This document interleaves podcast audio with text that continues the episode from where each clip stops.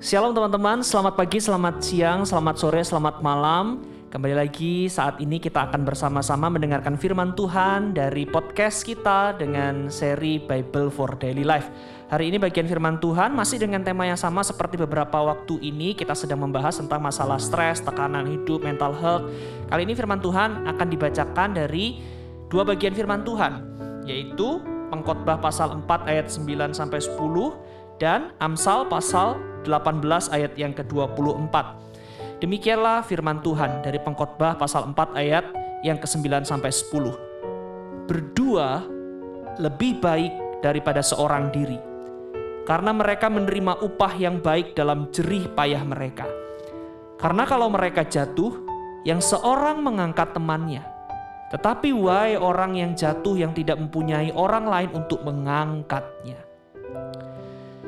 Amsal pasal 18 ayat 24 firman Tuhan berkata, ada teman yang mendatangkan kecelakaan, tetapi ada juga sahabat yang lebih karib daripada seorang saudara.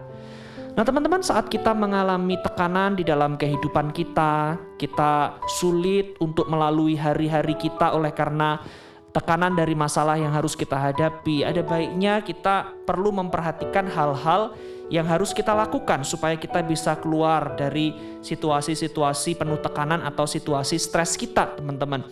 Nah, saya membaca satu artikel dari warungsatekamu.org, ya, bahan perenungan yang biasa kita pakai untuk kita saat teduh bareng-bareng, ya. Jadi di situ ada disebutkan tentang bagaimana mengatasi stres. Ada 5 poin yang disebutkan di situ. Poin pertama berdoa, poin kedua mencari komunitas yang membangun, poin ketiga mengucap syukur, poin keempat melihat masalah dari perspektif Tuhan, dan poin yang kelima belajar dari proses yang dijalani. Nanti teman-teman bisa cari sendiri ya artikel dari warungsatekamu.org. Nah, tapi teman-teman, saya tertarik dengan poin yang kedua, mencari komunitas yang membangun. Teman-teman, kita harus menyadari bahwa kita itu diharapkan Allah bertumbuh, tidak hanya bertumbuh secara pribadi. Bisa sih kita bertumbuh secara pribadi, kita membangun diri kita untuk semakin dekat sama Tuhan, kita membangun kehidupan rohani kita secara pribadi, bisa.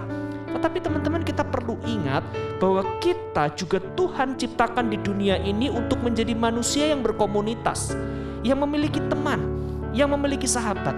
Nah teman-teman, keberadaan teman, keberadaan sahabat, keberadaan orang-orang yang kita percaya dalam hidup kita, dalam situasi stres yang akan kita hadapi, yang harus kita hadapi, itu memiliki banyak manfaat.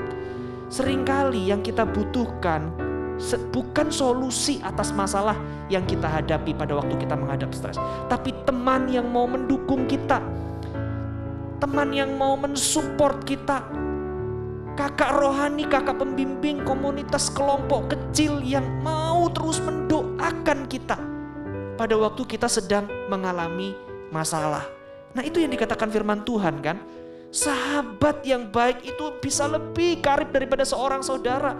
Sahabat yang baik akan memberi dorongan, dukungan, doanya untuk kita yang sedang mengalami situasi penuh masalah dan ketertekanan. Juga dalam pengkhotbah tadi, 3 orang lebih baik daripada sendirian. Untuk apa? Untuk membangun hidup ini, untuk menjalani hidup ini.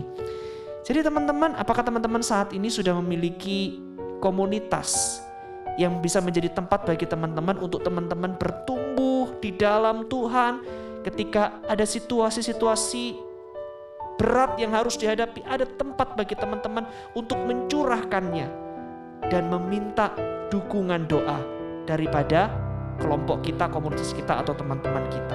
Sekali lagi, Tuhan ciptakan kita hidup dalam dunia ini bukan hanya untuk hidup sendirian, tetapi juga untuk hidup bersama satu dengan yang lainnya.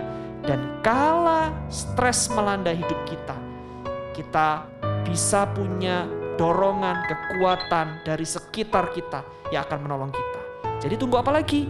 Carilah teman-teman yang baik, carilah teman-teman di gereja, carilah komunitas gereja yang bisa menjadi tempat bagimu untuk bertumbuh dan menolongmu untuk mendukung kehidupanmu menjadi semakin lebih baik dan diberkati oleh Tuhan.